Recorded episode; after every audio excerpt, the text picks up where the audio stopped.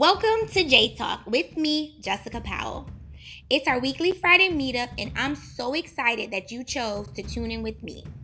When I was planning to start my podcast, my number one priority was making sure that I was consistent with putting out content, and my goal was that one month out, I would have planned episodes to release every Monday. Mondays are my favorite days of the week, and it was my idea that I wanted to get everyone's week started. So I started discussing some ideas with different people and I ran some of my topics by them. And it was a Friday that I became so passionate about releasing my first episode that I could not wait until Monday. So I started on a Friday. I launched and I began to get more and more feedback. I mean, valuable feedback. People talked to me about how the podcast made them feel, things that the episode inspired them to change, wishing the episodes were longer, and some people absolutely loved the amount of time that they were able to receive the message. But to sum it up, I'm saying that I realized that in podcast world, I'm going to adjust my plan sometimes, and it's absolutely okay. I'm going to be influenced by feedback and things that I encounter, which will make me push scheduled topics back or completely change them. So for today, episode three is definitely a reaction to some important conversations that I've had this week, current events, and of course, my life experiences.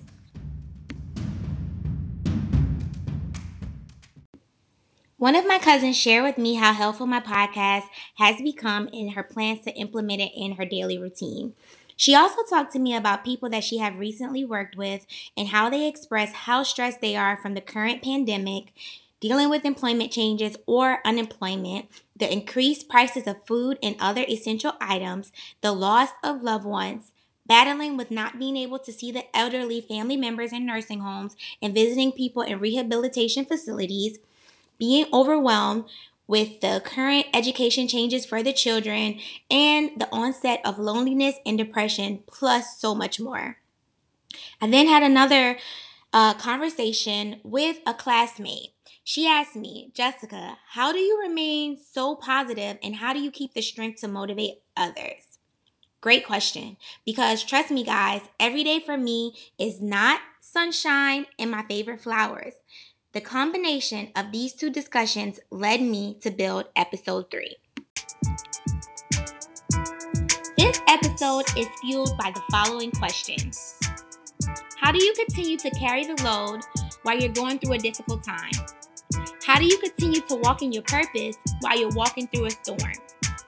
How do you continue to show up when everything around you is causing you to shut down? And how do you breathe when you're being suffocated? Now follow me. When I was a kid, I loved to read, write, play with Barbies, and braid my cousin's hair. But I also loved to aggravate the heck out of my older brothers and older cousins. I talked entirely too much, and I was what I called extremely observant, but let's just call it what it is. I was nosy. With that nosiness, I spied on my mom a whole lot. Now, I know my mom is currently listening and about to have a panic attack because she doesn't know what I'm about to say. I got you, mom. I do not want to be kicked out of the family today, and I know you brought me in this world and you can take me out too. But let's get back on track. My mom not only raised her three children, but constantly as a kid, there are very little times that I can remember there being less than six of us at my home from a combination of cousins that lived there, visited daily, or spent the night or long weekends often. In spying on my mom, I caught the hard phone conversations between her and other adults. I caught the tears she cried. I witnessed the frustration that she thought she was hiding when she couldn't make ends meet. I paid close attention to her body language on hard days. And I also realized how many times my mom ate less than my brothers, my cousins, and myself when food was running low. My mom also used to have several side hustles on top of a full time job and a part time job. And I paid extra attention to the disappointment in her eyes when she was selling Avon and a customer didn't have the money on delivery day.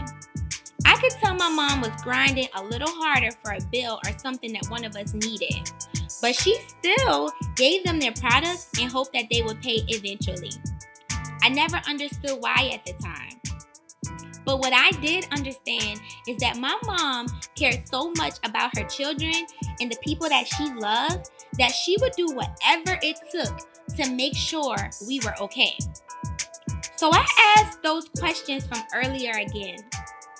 How do you continue to carry the load while you're going through a different difficult time? How do you continue to walk in your purpose while you're walking through a storm?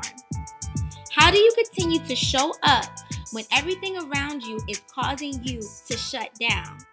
And how do you breathe when you're being suffocated? To answer these questions, you have to answer some questions you have to identify some things for yourself. What and who do you care about? Why do you do what you do? And are you okay with the outcome for you and the people you care about if you quit or give up? One thing I know for sure is that I have a mom that showed me in a storm, in frustration, heartbreak, depression, the midst of adversity and trying times, and a whole lot of stress that quitting and giving up will become harder than finding another way. It's okay to cry. It's okay to feel pain. She even had to keep going and get back up, but she didn't feel like it. But she had to shake those hard phone calls off. She had to wipe those tears because if she didn't grind, we would not eat. So, to that person struggling with something, stressed out and ready to break, what do you care about? Who do you care about?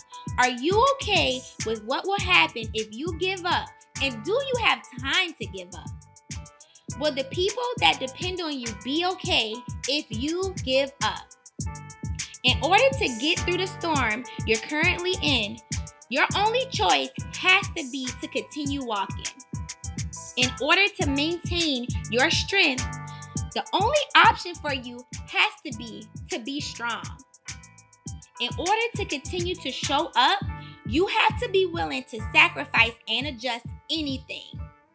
And in order to breathe, you have to be ready to fight off whatever and whoever is suffocating you.